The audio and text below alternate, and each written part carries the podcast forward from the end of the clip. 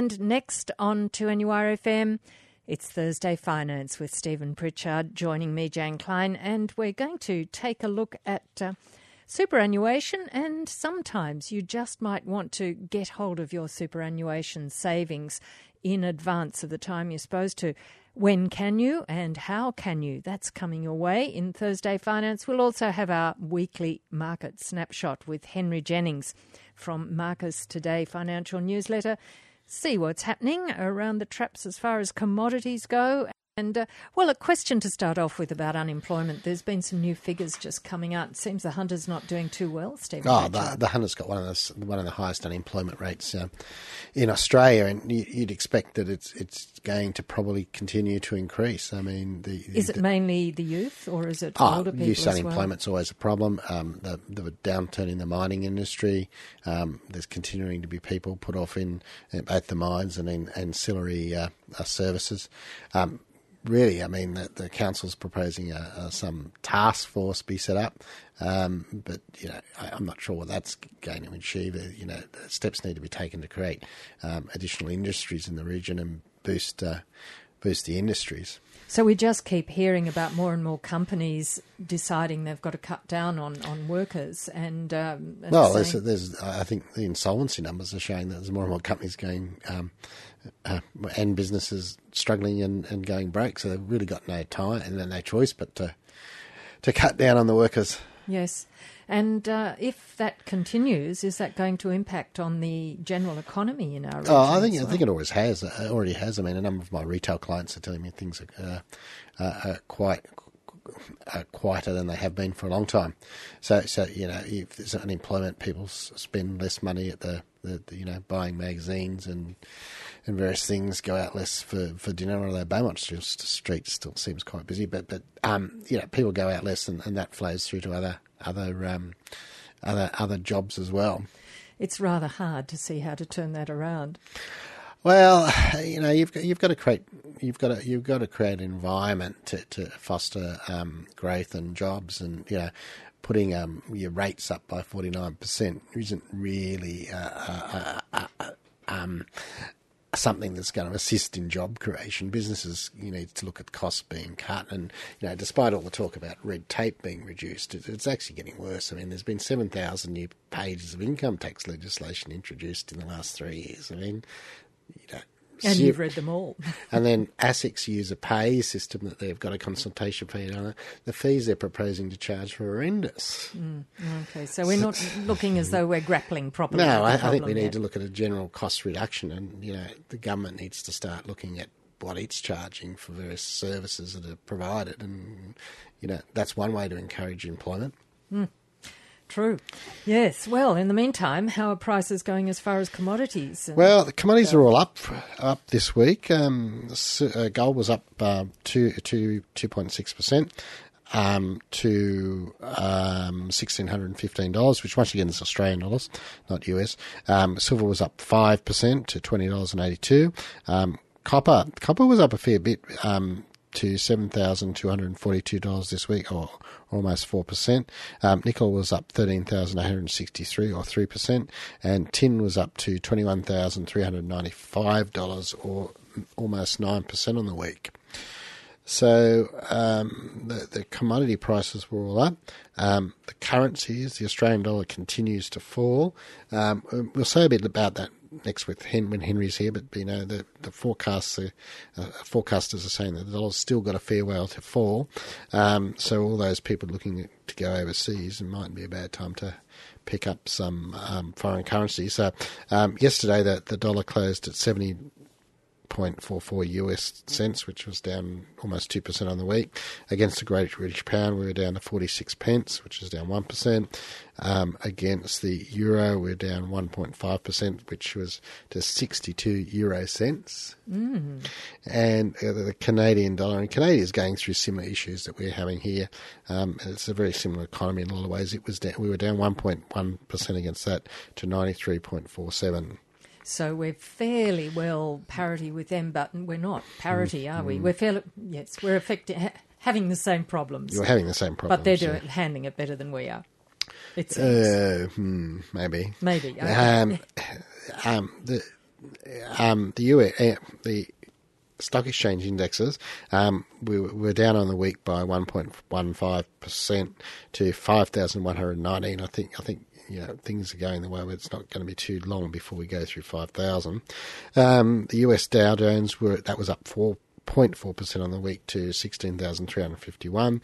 Uh, the Nasdaq was up 1.16% to 4,749, and the UK index was up 1.17 to 6,083, and the Hang Seng, um, which is the Hong Kong index, which is uh, you know have considerable effect from mainland China, was basically steady at 20,934 on the week. Mm, and then, of course, the question of oil. The crude oil price was up dramatic in Australian dollar terms was up dramatically um, after the fall last week to twenty one uh, was up twenty one percent to sixty five dollars seventy two a barrel, and the petrol price at the Bowser was um, the NRMA petrol price was um, $1.27 a litre for the unleaded in Newcastle and $1.33 a litre for the unleaded in Sydney. So, so um, Newcastle was down 2% of the week and Sydney was up 6 mm. So for once, it's cheaper to get your fuel here. Mm. Yeah, well, will it last? Yeah, who knows? And diesel, um, pretty steady on the week, $1.31 in Newcastle, and Sydney was, was marginally down to $1.24. Thursday finance, and we're joined now for our market snapshot by Henry Jennings from uh, Marcus Today Financial Newsletter. And uh, Stephen Pritchard, over to you. And Henry's down in sunny Melbourne, I hear. I am in sunny Melbourne, uh, Stephen. I'm actually at the uh, Magellan Financial Group National Advisors uh, lunch at the Sofitel, which is very posh. Oh, that'd be nice. That'd be very yeah. nice. That'd be very nice. Very nice. Good to hear what uh, the big boys in town have to say about the world and the markets, because I'm uh, I'm struggling myself to understand the markets at the moment. Um, you know they're buying. There's only one stock in their portfolio that's in Australia that they're buying. Really, which one's that? Uh, Woolworths. Woolworths. Well, so, there's a. So you can ask them, you can ask them a question. No, that's a strange one for them to buy, but there you go. You can ask them that, and you'll sound very informed. I will. Okay, I will indeed. Um, and so, speaking of, of, buying things, Woodside's tried to buy Oil Search for $11.6 billion, and Oil Search has come out and said, no, no, no, we're not going to sell. Yes, I mean, Oil Search, I guess, has got the, the jewel in the crown asset with this PNG uh, gas project they've got, and it's a very efficient one. And despite the fact the oil prices uh, collapsed from uh, from initial expectations, certainly this is going to be throwing off an awful lot of cash going forward. Um, and obviously, Woodside have been a little bit opportunistic, and they've decided to uh, to make a tilt at Oil Search. Uh, whether they get it or not, I suspect at these prices, there's, there's no way they're going to. They're offering uh, one uh, Woodside share for every four Oil Search. I would imagine that they're going to have to sweeten the bid either with some cash or uh, or do something uh, clever to uh to to get uh, Oil Search Board to say yes. Uh, and there's a political issue too, because the PNG government owns 10% of Oil Search. Yes, and they've only just bought that 10%, yeah. and they're long at a much higher level, um, and they're not going to take a loss that quickly uh, on their on their stake. So uh, I think at the moment the jury is very much out. This is going to be a long game. It will take a long time, and there may be a bidding war if we see international players mm-hmm. uh, like Chevron or some of the other big uh, US oil companies or UK oil companies have a look at this asset as well. And so, where, where does this leave our friends at Santos? I mean, last week Oil Search was talking, or the week before Oil Search was talking about buying some of Santos's assets. Well, Santos, unfortunately, at the moment, are stuck between the devil and the deep blue sea. They have a they have a debt problem. The market hates them and is trying to uh, short the shares. There's about 88 million shares short in Santos, uh, which is an easy play for the hedge funds. Um, and they have to either sell some assets, which one of which is part of this uh, this project and some of their PNG assets, or they have to raise capital. They, they really don't want to do either because one is uh, highly dilutive and the other one also is um, is throwing away the crown jewels in, in times of trouble. So um, it's interesting times for Santos. Mm-hmm. And of course, Glencore, which was another high flyer, you know, it, it seems to be uh, uh, got debt problems as well. And there's talk that it that may make an offer for um, South 32 in order to solve its own problems. Yes, I mean Glencore is the world's biggest sort of commodity trader, Um, and this week they announced they were cutting back some copper production. They were going to raise two and a half billion US to help with their debt issue, and they're also going to suspend the dividend. The shares actually responded very well. Um, and they're up about 15, 16% since they announced this. So uh, the market seems to have liked this, especially the, the fact that they're cutting back on copper production. It's one of the few resource companies that actually is uh, is cutting back on uh, on production, while BHP and Rio, etc., have been uh, pumping out commodities like there's no tomorrow. Yeah, BHP and Rio are stepping it up. They're pumping out commodities. Yeah, I know. It's, it's uh, you know, that, that's their answer to lower prices is to increase production. Of course, increasing production causes lower prices, and so the spiral continues. Yes, to the benefit of the Japanese uh, uh, steel mills. Yes. And speaking of lowering spirals, Deutsche Bank came out on Friday and said that the A dollar was likely to fall to 50 cents. Yeah, I mean, this, this is a game like pin the tail on the donkey, yeah. really. So it, it's good for uh, clickbait and it's good for sensational headlines and get some some good marketing uh, press for these guys. But you know, uh, there'll be an, an, analyst that comes out and says the A dollar is going to forty cents. I mean, these guys are wrong more times than they're right. It's not a difficult call at the moment to suspect that we're going to see further weakness in the Australian dollar, especially given the weakness in commodity prices. Mm-hmm. So they're not the bravest bunnies in the world, but um, uh, it's good for headlines, I guess, and, and, and fear sells newspapers and fear sells clicks. And um, interesting, as, as a consequence of the fall in the A dollar, the Chinese um, seem to have lost about $12 billion on their property investments in, in Australia after the last few years. Yeah, I mean, I guess it's not going to not going to really deter them. I suspect. I mean, one of the, the issues with, with property is that for the Chinese, it, it, they really want to try and get money out of the country. Mm-hmm. Um, so, so taking losses on their property portfolio is not the end of the world, and you know, property losses are not really crystallised until you actually sell the property. So, although on paper they're not looking too flash, um, they're probably quite happy to have got the money out of the country, especially during this sort of recent anti-corruption binge by their government. Yes, it's interesting where this money is all actually coming from. Mm. Anyhow, we'll we'll come back in a minute and talk about um, Qantas's landing in Hong Kong. This is Thursday Finance. Thanks to our sponsor Pritchard and Partners and Stephen Pritchard. We're in the middle of our market snapshot, and Henry Jennings is giving us the benefit of his view on the world. Henry. Hi. Hi, Stephen. We're back. Um, we're Quant- back. We're back. Um, Qantas is going to uh, try and get more landing spots in uh, Hong Kong to as a broader strategy for growth.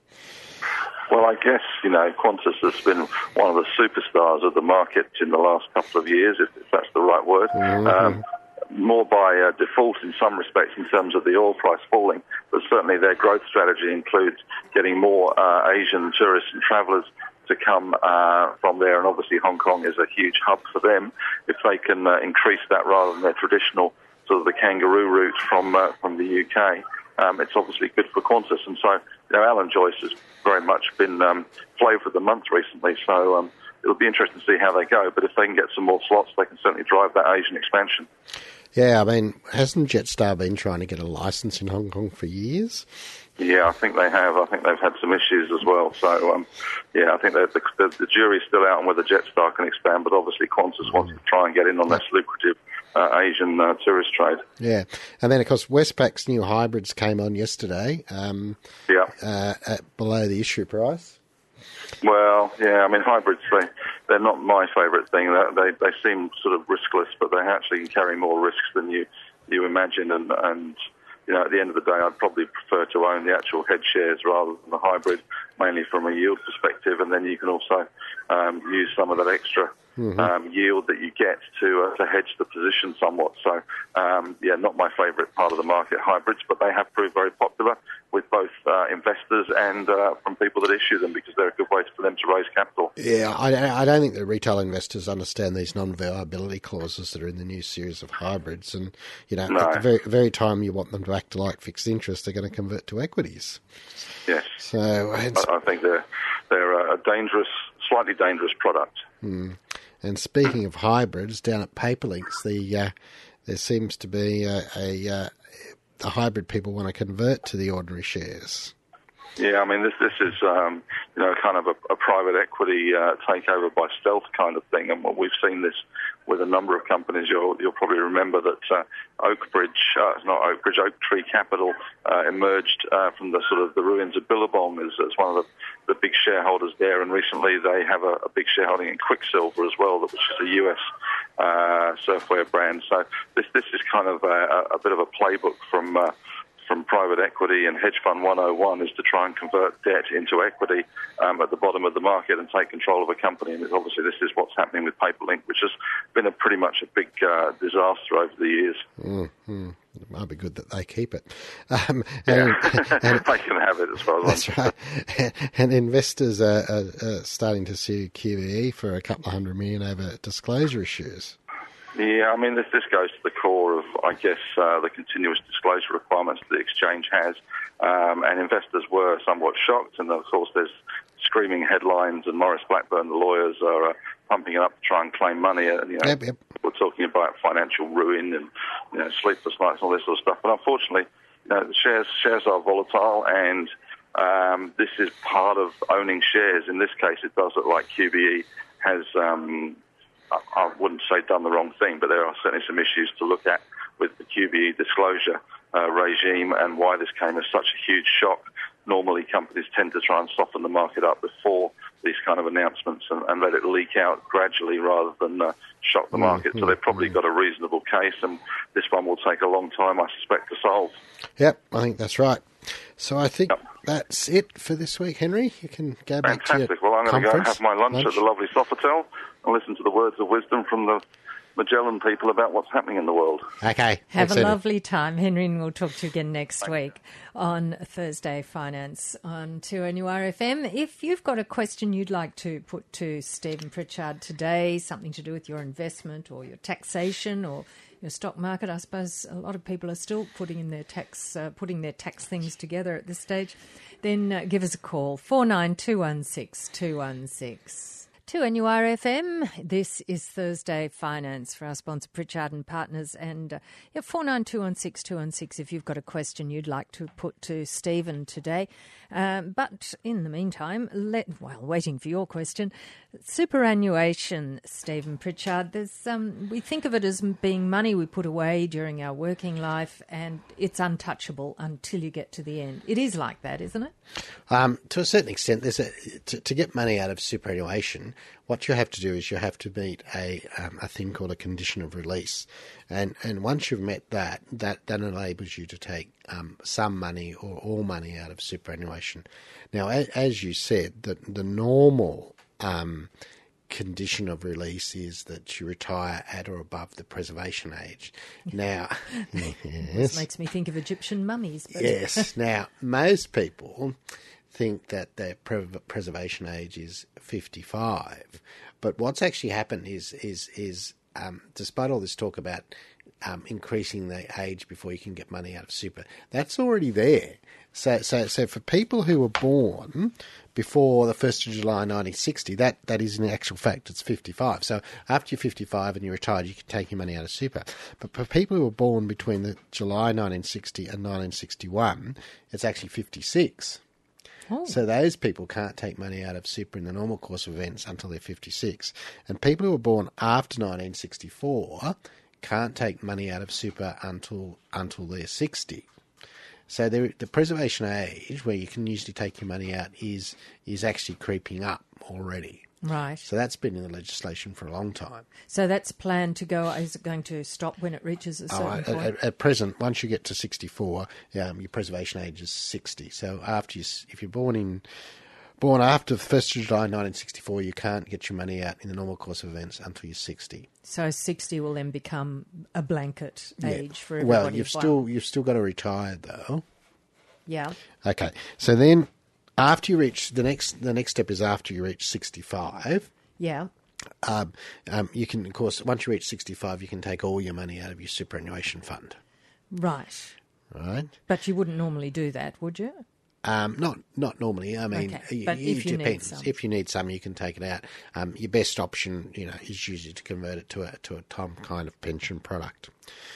And of course, if we Yes, um, Jeff's on the line, but he doesn't want to speak on air. However, it's all about uh, capital gains tax, and uh, his son has, I think, a, a, a, tax bill on a property that he's recently sold of $32,000. Now, that seems a lot when you think about that. Um, how does capital gains tax work on properties that you've sold? Well, basically, um, what you do is you, you um, get your cost base, you subtract your sale price off, um, and then you look at um, the difference is the capital gain. You get a 50% discount on that. So that, for example, if you've uh, bought it for 500, you sell it for six, um, your gain's 100. Um, you get a 50% discount, which brings it down to 50,000, and you pay tax on that um, 50,000 at your marginal rate. So your marginal rate is the rate at which you pay normal, normal tax. It just gets added onto your normal uh, income okay. after the 50% discount. All right, and that's the that's that tax of the extra that you've sold. So yep. that's that's how it goes. That's how it goes. So so you know if he's paid thirty two thousand in tax, he, he's he's made a he's he's made a um a, quite a healthy gain there. Yes, so that's not half the gain at all. That's no, the so the gain the the the, the, the yeah. gain would be over um, on that, the gain would be over um, 120, 130,000, maybe even more, depending on his marginal rate. So he's made a minimum of gain of 120,000. And when are the times that you don't pay capital gains tax? Never. um, the, the, major exemption is, is on your principal place of residence. Right. So if, if, if it's your principal place of residence, you don't pay and it's solely your principal place of residence, you don't pay capital gains tax on the sale of that. Now, what about a property that you've acquired some years ago? Uh, before it has to be acquired before the 9th of September 1985. 1985. Yeah, so. so if you acquired the property before then, and you haven't made any significant changes to the property, um, that would be exempt from capital gains tax. What would significant changes be? Things like adding on a, a wing or yep. that sort yeah, of yeah. thing? So then you just have to start apportioning it. Um, so for, for these people, for example, who who are um, if you bought a property after 1985 and it's your principal place of residence, and then you go and see one of these ads on the television and build this granny flat in the back to rent out for 400 a week, what you're suddenly doing is you're making your house assess- your, your house accessible for capital gains tax. Mm. So before you go on these adventures, you need to um, think about it. So if you sold this property and they've calculated the tax bill, there's not much you can do about it now except pay it. Well, we've been thinking about uh, tax because it is that time of year, Stephen Pritchard, as we are in Thursday Finance on 2NURFM. And Tracy is interested in tax too. And uh, Tracy, your question for Stephen. Yes, hi Stephen. Um, you were talking about age preservations with the superannuation. Mm-hmm. Now, I understand, like you're saying about, um, look, I was born in 1963, so I think it is 59 that I can retire. But you still then have to pay tax then when you take that superannuation, don't no, you? And what is the tax rate? Just a minute. So you were born in 1963. Yes. So, so 59, um, 59 is when you can start to access the super, provided you're provided you're fully retired. Yes, yes. Right. So yeah, so that's right. You, would have to pay fifteen percent. It is 15%. That was what I wanted to clarify. Yes, I just wasn't quite sure because my husband's just retired, but of course he's 65, and because he's under that income barrier, he didn't then have to pay any extra tax. He just took his super. But yes, because of my, when I get to that age, yes, I'll then if I retire at 59, I'll have to pay 15% super. Yeah, but why why why would you why would you take that out? Well, because we're not really financial. So would... and come come to that time, like we will probably need to access cash. And I, I only now work nine hours a week, so it's I don't have very much going into super. Okay, okay. You might be better off looking at getting an allocated pension instead of taking the lump sum. Oh, right, okay. right, okay, yep. okay. That's fine. Right. Okay, Thank thanks you. for your call. Thanks, okay, Tracy. Thank and Les has rung in as well. Les, a question about superannuation for Hi, Les. Oh, hey, Steve. Yeah, I, I'm a 58 year old gentleman. Yep. Yeah, and I was worried whether I'd be able to draw on the superannuation to pay for a prepaid funeral, like pay it all out, just get it done. Talk uh, to my two girls. No. Um, no. You know. No. no. You can you can you can draw on your superannuation to pay a funeral for a a dependent for oh. expenses, okay, for a dependent. You have to make an application to the Department of Human Resources. but it's a, well, the, the, legislation I've seen only says that for pay for the funeral. It doesn't say anything about a prepaid funeral. But Yeah, so rather than go weekly, weekly, weekly, pay it off, pay it off, and then if you skip a payment, they drop you back to pay nothing, and all this. You know, it's, it's to buy the plot and the burial ground and everything else and pay it straight out. Um, I, I think the Newcastle Permanent's got a prepaid funeral account that you can just contribute money to. So I, I'd, go, I'd go and talk to them. But you know, you know, you can, it doesn't hurt. You've got to do it. You've got to make an application to the Department of Human Resources, who've now uh, got a specific form. So you know, if, if you're really interested in doing this, put the form in and see what they say. Oh, okay. Yeah, so the, the the West from where? Department of Human Resources. What uh, you, what incorporates Centrelink and those? Ah, things yeah, as yeah, well? yeah. It used to be called Centrelink. That's Yes. right. Yeah. So, so the legislation does say pay for a funeral. It doesn't say anything about prepaid. But I suppose if you put the form in, um, you, you- you never Yeah, know. if what- you pay it up now, it's going to it works out works out cheaper. Yeah, yeah, but but I, I know the Newcastle Permanent used to have a funeral savings account, so you can you can Yeah. try them uh, uh, through their uh, Friendly Society product. Okay, so All right, thank you very much. Okay, good luck thanks, with Liz. that, Les. And uh, we're thinking about ways you can you can actually tap into your super um, when it's already in its super fund. And uh, where do we get to, Stephen, with that? Well, of course, we got to death. No, death. Okay. I think we got to death. Well, because if you die, your, your money has to come out of superannuation. Um, um, there's some tax issues here. Um, you can, um, if it comes out and is paid to a dependent, it goes to the dependent tax free. Um, and if it if it is um, goes to a non-dependent, it, it becomes taxable. So there's opportunities for estate planning here. Um, if you're becoming a becoming a fair age, um, you might want to consider taking the money out of out of super, um, because generally when you've got that age, you're going to leave it to your children, and children aren't going to be dependents. Um, taking it out to super and, and saving the 15 percent tax that would otherwise be payable. Would there not? What What would you do? Give it to your children Oh, you can just take it out and put it in your own name. And put it into some account where it's earning some kind of interest? Yeah, well, if you you know, realistically, if you're 85 and you've got a large super balance, um, you know, you look at the life expectancy tables, Yes. and if you've got a large super balance, um, you know, say half a million dollars, and something happens to you, and that's going to go to your children, um, there's forty-five thousand dollars going to go straight to the tax office. Right. So that would avoid that. Yeah, so so you look at you know you need to look at. I mean, we've got a gentleman planning his funeral at fifty eight. Um, you know, it's just another planning technique that, that you might want to look at if you've got a large balance in super, um, because your children are only dependent as as as when they really are dependent, but your spouse is always a dependent. Right, okay. So you would then, if you invested in your own name outside super, you would then be paying some tax on it every year, but it wouldn't amount to the amount that the. Um, Hmm. well, because you've got the to, children might depending how long you live, Jane. Yes, of course. And if you live to 98, it's going to be more Well, so. um, you know, Yes. that's up for you to decide. Um, Okay. um, and there's permanent incapacity. There's there's special provisions that um, you can get release under if you've become permanently incapacitated. yes. Yes. Um, now, this raises another issue that some funds have an insurance policy that, that was entered into before the 1st of July 2014 that, that will provide provide you with um, a permanent incapacity payment that you can't do any longer.